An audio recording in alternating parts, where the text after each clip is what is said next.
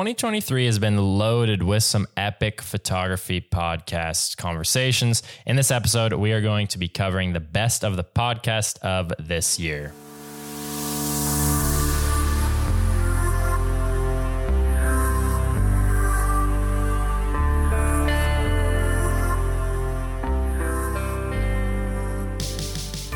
Hello, everybody, and Merry Christmas if you're listening to this the day it came out. Um, if you're not, or if you don't celebrate Christmas, happy holidays. Uh, hope you guys have a great start to the new year. Whenever you listen to this episode, I just hope you're doing really, really well. Really excited to have you back with me for another episode.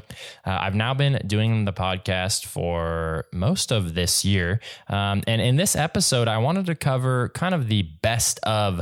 Um, and so I've picked out six little snippets from different podcast episodes from the year that I'm going to have you listen to.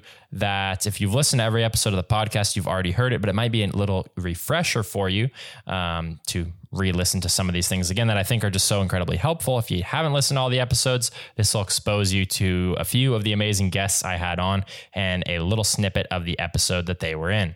So I'll be sure to mention um, each episode, like the date that it came out. I think that's probably the best way for me to help you guys. So that if you do hear something you like, or there's an episode you didn't listen to that you feel like would be really helpful, you can still find it, go back in time and download that episode because there was so much good stuff on the podcast this year. I think there's a little bit of value in so many different ways for so many different kinds of photographers and people that are doing it as a hobby, trying to do it as a job, whatever maybe. I think there was a lot of helpful things. So I'm really excited. Let's go ahead and look at the first little snippet um, from an episode that was just so, so incredibly helpful. Now, on this episode, I spoke with photographer Randy Hopfer. More importantly, Randy owns a metal print shop called HD Aluminum. They are located in Vancouver, Washington. Great print shop. Um, print your stuff up there, especially if you're in that area. But what I talked to Randy about in that episode is just some things of trying to make your prints a little bit better. The particular snippet that I'm going to share in this podcast episode was a question that I asked Randy regarding what kinds of photos sell. Now, even though Randy might not be doing a lot of art shows himself, he obviously knows what sells because he's seeing photos come through his shop and he's printing things out. So I asked Randy what kind of photos sell. Now, if you want to listen to this episode, it was the July 3rd, 2023 episode go give it a download. I think you will really, really like it. But I don't want to wait any longer. Here is Randy's answer when I asked him what prints are really selling the most these days.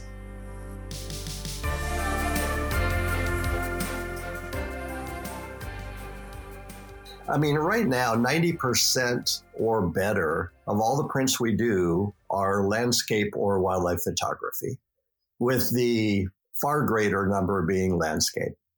And I think it's more um, more about uh, maybe the selection of your images and trying to come up with something that looks somewhat consistent throughout your entire display.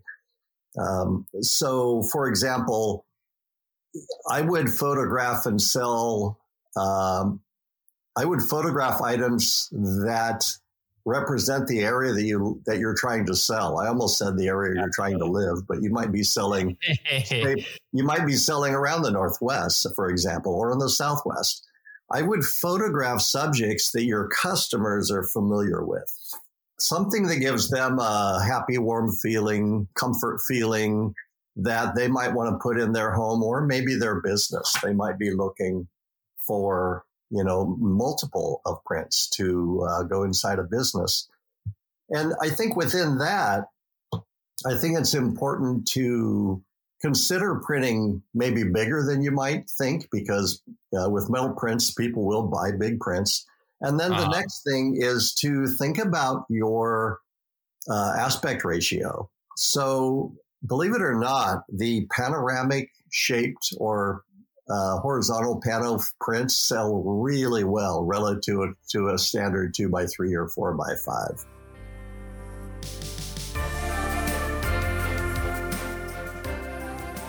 Well, on July 31st, 2023, I released an episode where I talked with Joshua Cripps.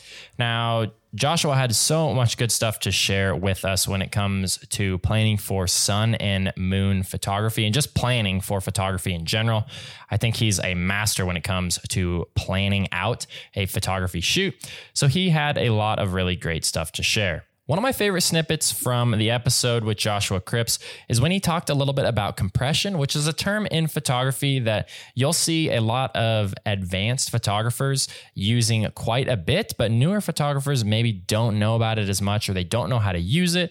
Um, and so he shares with us what compression is, why you would want to use it, especially when it comes to sun or moon photography. Here's a little snippet from Josh Cripps on compression. A compression is such an incredibly useful tool when it comes to creating impact, not just with a foreground element, but with a background element as well. You know, I think a lot of us, when we get started, we love those in your face foregrounds and like that's, that's it. That's all I chased for 10 years. You know, I got to find the most incredible punch you in the eyeballs foreground. And uh, one of the downsides of doing that and when you go with your super wide angle lens to emphasize your foreground is your background gets really small. And so you lose a little bit of the emphasis on your background element.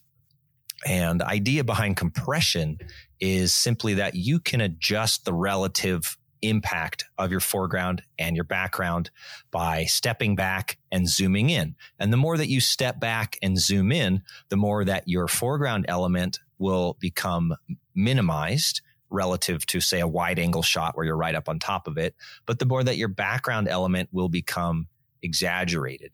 And so if you were just as an example, uh, well, speaking of the moon, you know, go out and photograph the moon with a wide angle lens and it becomes these 10 little bright pixels in your frame. You know, uh, your foreground is big and, and powerful, but the moon is this little speck. And so if you want the moon to appear larger, yeah, the more you can back off from your subject and zoom in, uh, then the more that basically you're uh, you're sort of minimizing the like the farther away you get from your foreground subject, the smaller it becomes relative to the background element. And then when you zoom in, you magnify both of those things. And so the background element just gets bigger and bigger and bigger as the foreground element gets smaller and smaller. And so depending on what's important to you, what you want to emphasize, um, that is a great tool to keep in, in the in the playbook. And, and, I mean, it can just make if you really want to provide a sense of scale, um, if you want to show people the world in a way that they don't typically notice it, then that tool of standing far back from a foreground and zooming way in with on some compelling background. I mean, it can just make mountain peaks look enormous. Like if you have a small figure in front of a mountain peak that you're far away and you zoom in, gosh, it's just the coolest sense of scale. Or with the moon again, you know, you can step back. Like I'm looking at Mount Whitney right now and, you know, the face of Mount Whitney is 1500 feet tall, the east face but I can make the moon appear almost 1500 feet tall if I just go far enough away from Mount Whitney. You know, the mountain gets smaller and smaller and smaller. The moon stays the same size relative, you know, in the sky. And I zoom in, and uh, yeah, that's how uh, you can create a huge impact uh, with your background element.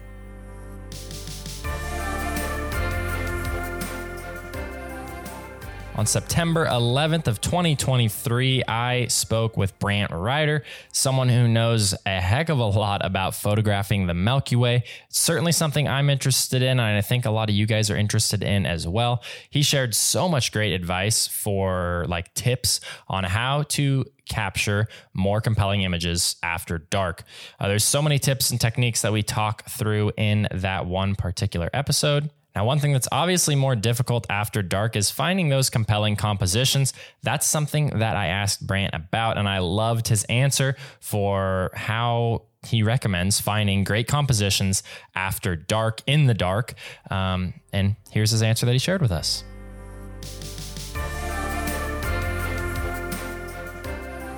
Yeah, I mean, I think this goes back to the planning piece, right? Like scouting, scouting, scouting um, you're not going to get amazing night photos without putting some forethought into what you're, you know, what you're shooting. And, um, and trying to find unique compositions you know, again, you're not going to find those by happenstance. You're going to go out there, you're going to have a vision of what you want to shoot, but then you're going to have to spend some time finding it and doing that during the day when you can see, I think is really, really important. Um, using, you know, general photography compositional rules, all of those things apply, you know, t- to night photography, rule of thirds, leading lines, symmetry, balance in your images. Um, and uh, I think that those are all important of course, there are going to be unique elements that you need to consider in night photography. So if you are, for example, taking your foreground exposures at night, you have to remember that you're going to be taking very long exposures and any subtle movement in the foreground is going to create blur and you're going to have a hard time getting a sharp image. Um, so that's, that's something that I would tell people to consider. Always consider kind of the scale of the Milky Way and what focal length you're shooting the scale of the Milky Way at and if you are blending images, making sure you're shooting your foreground so that you have enough uh, enough of the sky in the image so that you can, if you're blending in your Milky Way, you have space for it and you're not going to be trying to juggle that in post processing.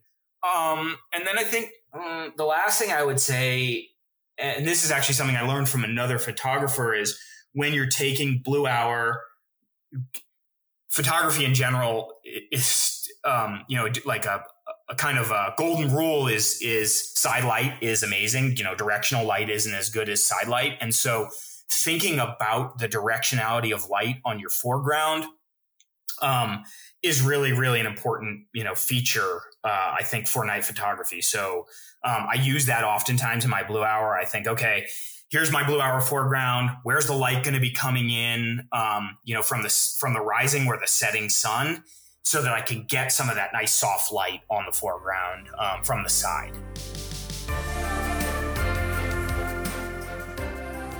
On September 25th, 2023, I spoke with Sean Bagshaw, who is somebody that knows a heck of a lot about luminosity masking. In this particular episode, we talked everything luminosity masking from what is a luminosity mask all the way to how to use them. The particular little snippet that I cut out of this episode that I really liked was when I asked Sean exactly how he uses luminosity masks, if there's a way that he recommends other people use them. And he shared with us some of the most common ways that he uses luminosity masks, which I think is well worth a listen to because you may like the way that he uses them and find that you want to use them in your own work or find some inspiration or whatever it may be. Here's a little snippet from Sean Bagshaw's podcast episode.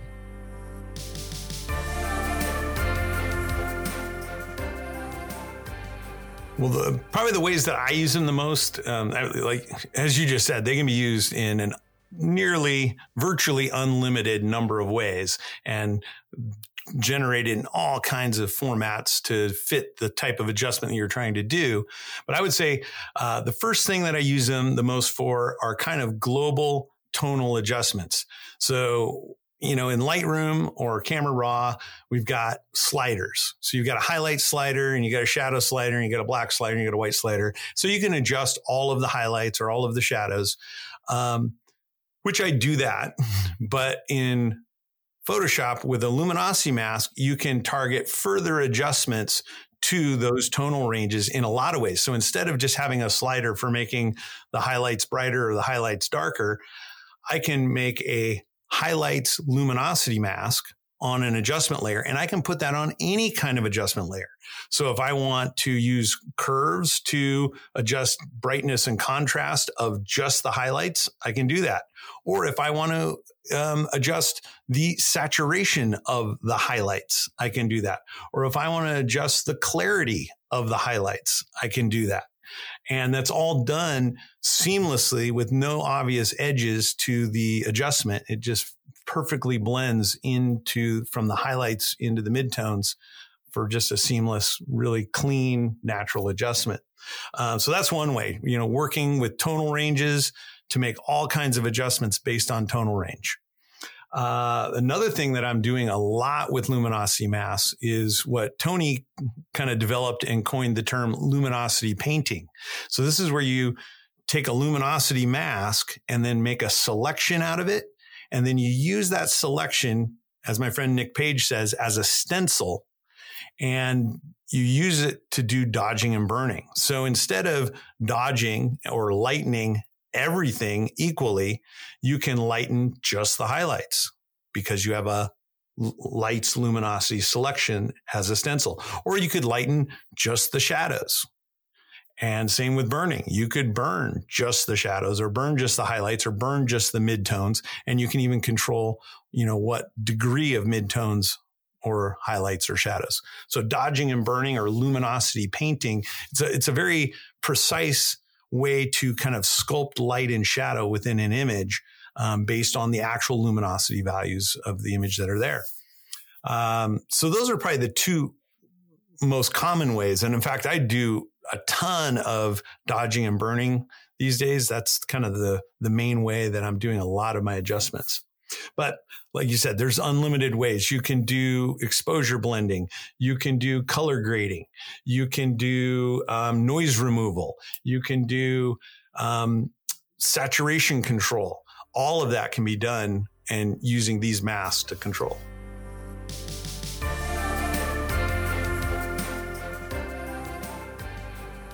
Something that might not be that important to you, but it certainly is important to me, is creating realistic looking images.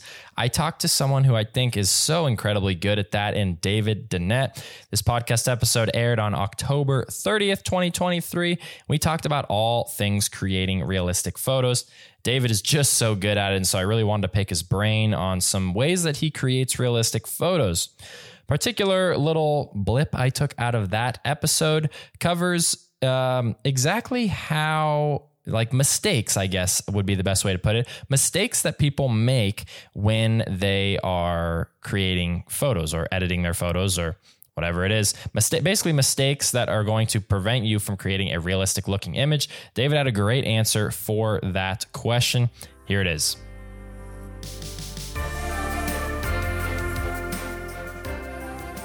Yeah, and, and this is, I think everybody is is at a different stage in their photography journey. And, you know, including myself, I'm, I'm constantly learning new things. But, you know, one of the pieces of advice for, for beginners, for example, is, you know, thinking about over processing images. It is so easy to do that. Again, there's so many different editing tools out there. It's easy to get carried away. And just because you have these tools doesn't mean that you have to or you should use them all. You know, thinking about you know uh, the process of of editing an image it's there's only certain parts of the image that really need to be processed and and brought to life. And i think if you're looking globally then you're looking too far. You know looking at individual pieces of an image i think will prevent you know the artist from getting carried away in in their post processing and you know another thing that I, I see as a common mistake is photographers will finish a trip, they'll go home, and they'll start processing their images right away. And boom, they post it. You know, I don't like to do that because I feel like I'm emotionally attached to the image. I have this expectation that, you know, when I was there 24 hours ago, it was the greatest sunset the world's ever seen. And then when I get it into my Lightroom catalog and I'm sourcing through the images, it, it, can be a little bit disappointing, right? So I like to let things really settle down. It's okay to look in there and hey, make sure that you've got, you know, you've got some good quality images that you can work with, but let them breathe a little bit. Put them aside, revisit them when you're in the, the right creative head headspace and just don't rush through the processing um, process and take your time with it. And your images will definitely reflect that that level of patience as they will look more natural because you'll be able to to point out the mistakes in your processing as you're looking at the image two or three different times with a fresh set of eyes.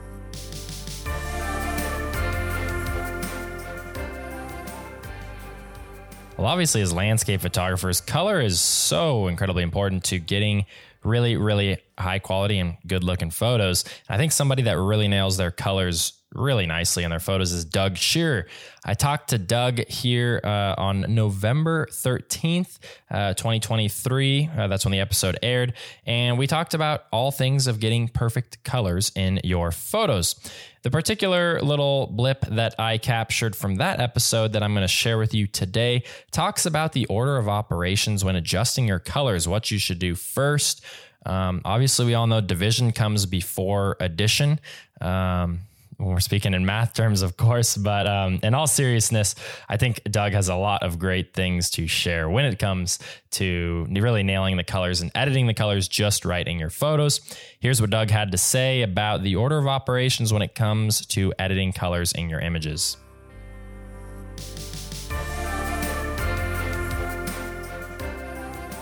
I yeah, I have a, a probably have a certain order. Uh, first thing I would do is probably uh, uh, adjust the hue, saturation, use that, and, and then I go into into raw and and uh, tinker once again with the with the color um, uh, in the color mixer there and the the luminosity, and then after that, um, I, I I don't tend to use anything or do anything that would impact a large portion of the of the image. I'm I'm just kind of dealing with individual uh, elements of it, whether it's trees or leaves or foreground or whatever. So, uh, and I just I don't think I do anything too drastic that would um, uh, really impact the overall quality of the image. I, I do try and stay away from the sky and not do anything with the sky until maybe the very end.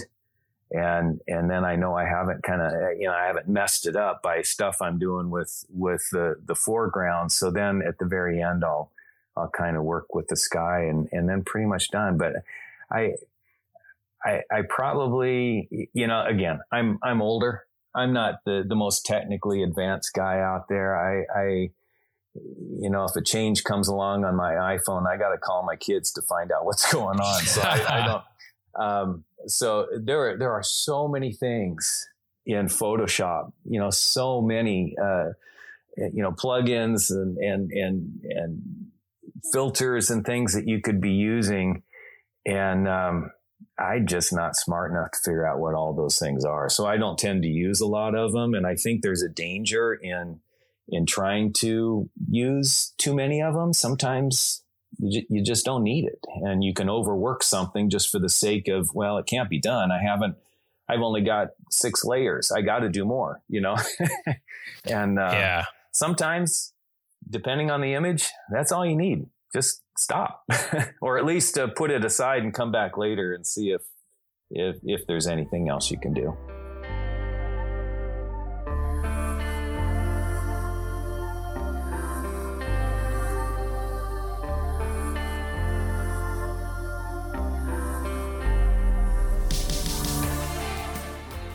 Hey, well, if you made it this far, I know that song is going to be stuck in your head. Sorry, I, f- I feel like I should have done something different other than just repeat it between every little episode, but I didn't know what to put in there. Um, so sorry about that, but thank you guys so much for listening. Of course, you should check out all of the episodes that are mentioned here and just all the episodes in general. Um, while I think that there's probably not something uh, that probably everything isn't going to be for you, but there's certainly some good stuff on the podcast here, depending on if you want to try and do it as a business or you just do it as a hobby or you want to get better at editing or you want to get better at astrophotography. I try to cover it all when it comes to landscape photography. This being the last episode here of 2023, I want to thank you all so, so much for listening. It's been a fantastic year on the podcast, the very first year of the podcast. And I'm so, so grateful to be doing this talked to so many great guests. I've had so many great listeners that have reached out to me. Man, I love hearing from you guys. Like, seriously, now I'm probably getting like an Instagram DM every week or so, or an email, or somebody just reaching out saying, hey, they enjoy the podcast. I love hearing from you guys, man. Reach out to me. Um, Let me know what you like. Let me know what you don't like. I'd love to get some criticism if there is some things you don't like on the podcast here. Do I talk too fast? Do I talk too slow? Um, is there something you'd like to see me cut down? A particular question you want me to ask more people? Whatever it is, I am here for you. I want to make a podcast that is just so dang helpful for anyone that is trying to become a landscape photographer, trying to get better at landscape photography. Um, and I'm so thankful for all the listeners and how much this podcast has grown this year. Really looking forward to a great start to 2024. We've got a great episode coming out next week. I'm really, really excited for that one. Um, you guys will have to wait until the first to hear what that one is, but really hope you guys have a nice holiday. Um, great Christmas if you celebrate, uh, or Hanukkah, or whatever you celebrate. I hope you have a good one. Thank you guys so much for listening to the Learn Landscape Photography podcast. This is your host, Austin James Jackson. We'll see you guys next year. Adios.